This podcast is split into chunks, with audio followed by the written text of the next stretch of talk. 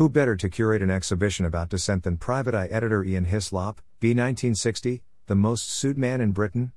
Rummaging through the collection at the British Museum, Hislop has uncovered over 100 controversial items revealing physical evidence of past protest. After three years of careful examination, the museum exhibits his findings to the public in a temporary display. I object, Ian Hislop's search for dissent. As editor of the leading satirical current affairs magazine, Ian Hislop is constantly asking whether the stories and supposed facts are true. The majority of objects in the British Museum celebrate the lives of past rulers and societies, often admiring their strengths and successes. However, Hislop was determined to uncover objects that challenge these histories. The exhibition investigates the other side of the story, looking at the downtrodden, the protesters, and those with a different point of view. Richard Newton, 1777 1798, Treason. Etching, 1798 Babylonian brick stamped with the name of King Nebuchadnezzar II, 604 561 BC Peckham Rock, Banksy, 2005. The exhibition begins with Ian Hislop's favorite items before going on to explore objects of dissent from all over the world and time. Given the nature of his magazine, it is unsurprising that Hislop was drawn to satirical cartoons, particularly treason. Drawn by Richard Newton in 1798. Sketches of this nature are mostly harmless and only mock the subjects depicted rather than physically attack. A few examples of cartoon prints, including this one, make a mockery of the British monarchy in the late Georgian period. Newton's caricature shows a stout, middle aged man breaking wind at a portrait of King George III, 1738 1820, the reigning monarch at the time. The man is labeled Mr. Bull, referring to John Bull, the name of the national personification of the United Kingdom, England in particular, who was often depicted in political cartoons to represent the nation. George III is the mad king who lost America, who was intermittently mad for the last 11 years of his reign. Although this etching was published before he succumbed to his mental illness, George's quarrels with his American subjects resulted in the loss of the American colonies in 1776. This may have contributed to the public's dislike of the king, prompting magazines to publish satirical images of their unfit ruler. Ian Hislop included a handful of other cartoons from this era, for example, a hand colored etching by James Gillray, 1756 1815, titled A Voluptuary Under the Horrors of Digestion, 1792. Gluttony, sexual immorality and avarice were frequent topics for caricaturists during the 18th and 19th century. Gillray attacked the Prince of Wales, later George IV, 1762 1830, with a portrait revealing him to be an obese and ungainly man, surrounded by items that expressed his desires for women, money, drink, and food. Whilst this may seem a nasty attack on the royal family, it was widely known that Prince George was frequently bailed out by the government. Greater than a fantastic, very ancient, Small act of rebellion. Some of Ian Hislop's findings date back to the ancient world, objects of which the British Museum has in abundance. Most people would assume that graffiti is a modern issue, however, Hislop found evidence of a piece that is at least 3,000 years old. With an estimated date of 1300 to 1100 BC, an ostracon, or stone fragment from the ancient Egyptian village Deir el Medina, is defaced with a crude drawing of a sex scene. Whilst this may not show dissent as such, Hislop included this very silly object as evidence that people of the past are not much different from people of today. Another stone, this time dating from 650 BC, contains another form of graffiti. This brick formed part of King Nebuchadnezzar II's, circa 634 BC, circa 562 BC, Babylonian building and is stamped with his names and title. The brickmaker, however, has cheekily added his own name in Aramaic in the top right corner. It is not possible to tell what Sabina's intentions were with this small act of rebellion, but Hislop likes to think the gesture made the culprit feel good. Sticking with the theme of ancient wall graffiti, Hislop included a primitive example of wall art from the post catatonic era amongst his favorite objects. The accompanying description states that the image is thought to depict an early man venturing towards his out of town hunting grounds. If the shopping trolley in the drawing and the term post catatonic has not triggered alarm bells, the name of the primeval artist Banksymus Maximus is a dead giveaway that the item is a fake. The wall art or Peckham Rock, as it is now known, was created by the anonymous street artist Banksy. Although the style of art may resemble those found in caverns, this hoax cave painting was produced with a marker pen on a piece of concrete. Whilst clearly a fake, it is the story behind its creation that earns it a place in the I Object exhibition. In 2005, the artist secretly installed the stone in one of the British Museum galleries where it remained undiscovered for a number of days. Although amusing, Banksy was, in some way, ridiculing ancient artifacts. The Stonyhurst Salt Exodus, the Holy Bible, 1611. Frequently, religion has caused wars and unrest throughout the ages, a fact that is evidenced many times throughout this exhibition. Whether being forced to worship a god they do not believe in or, alternatively, being banned from worshipping one they do, people have responded in a number of different ways.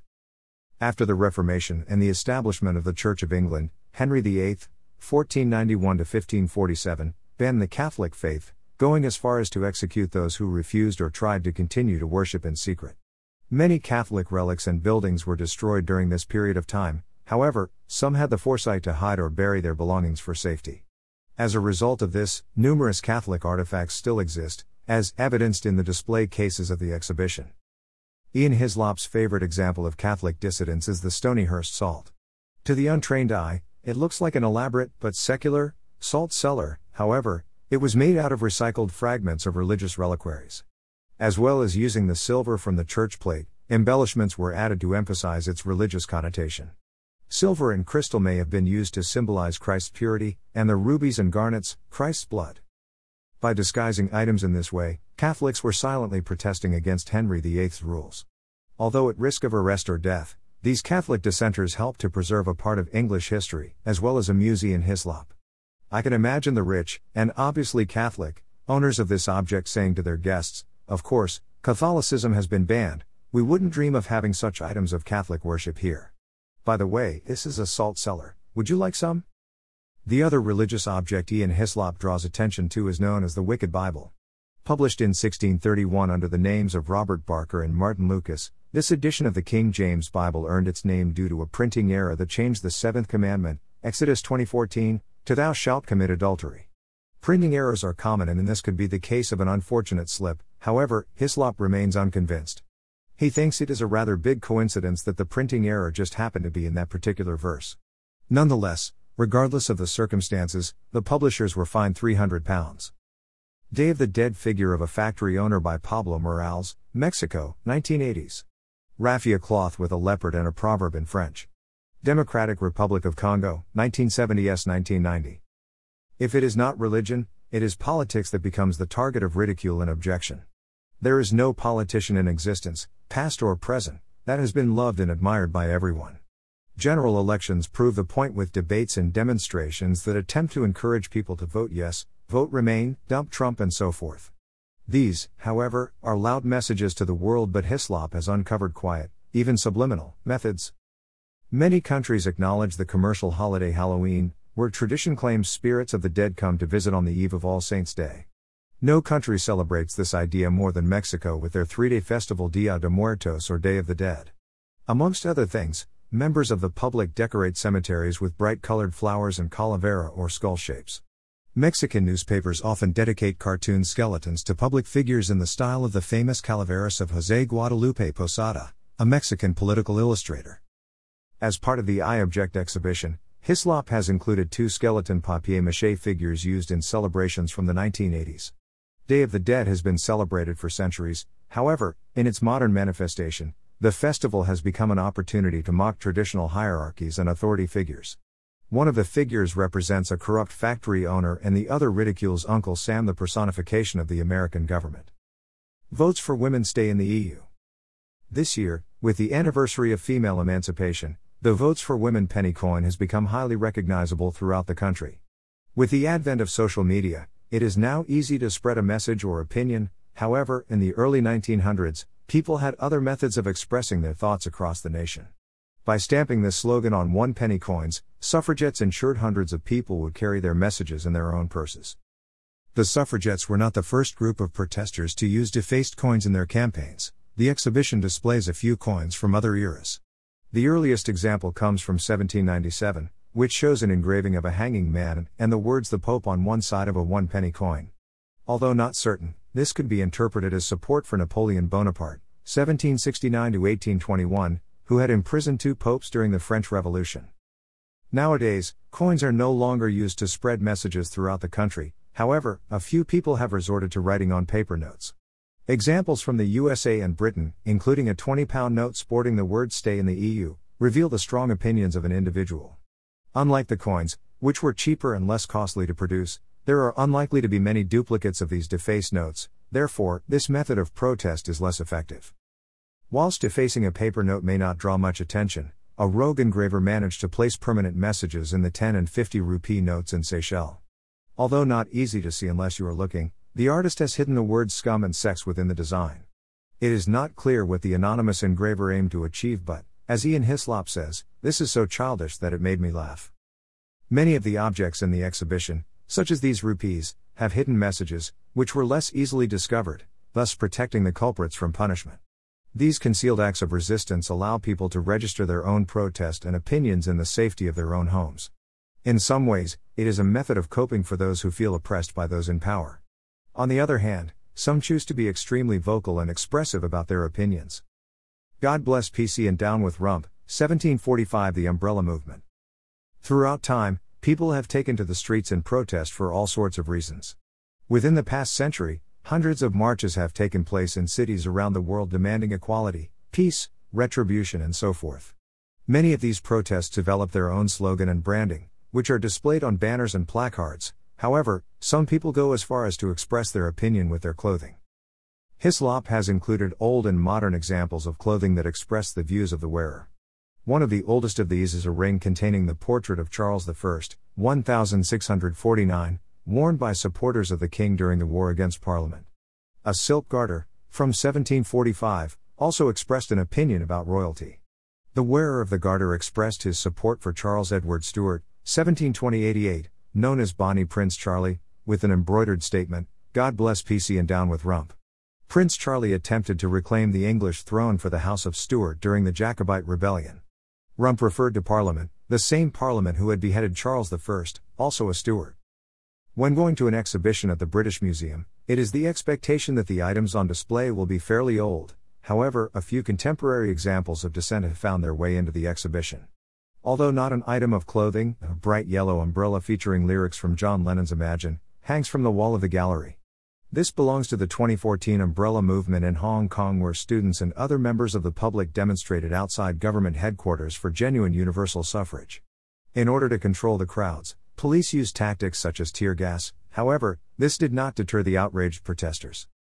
Protesters were quick to invent ways of protecting themselves from police tear gas raids by equipping themselves with umbrellas to shelter their faces.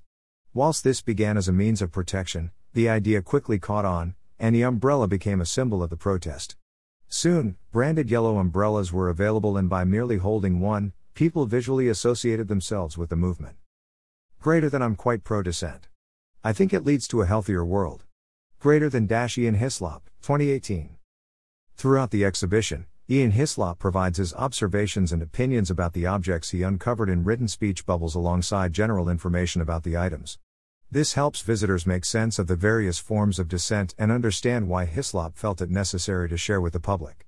Hislop greatly admires many of the people behind the ideas shown, stating, I have spent my life risking no more than the odd libel writ or fine.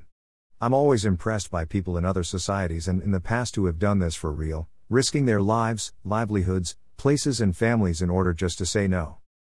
It is easy to see why Hislop was so interested in these 100 or so objects, however, seeing them all at once with very little time to process information becomes rather overwhelming for visitors.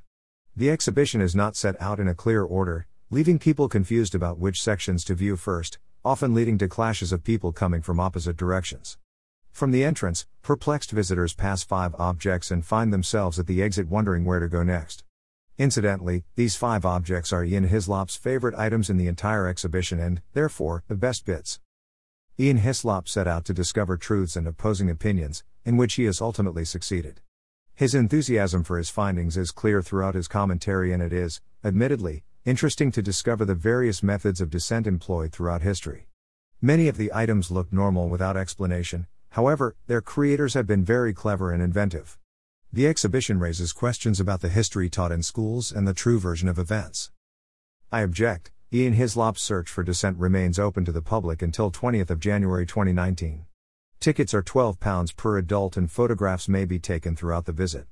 Under 16s may visit for free, however, some of the content is unsuitable for young children.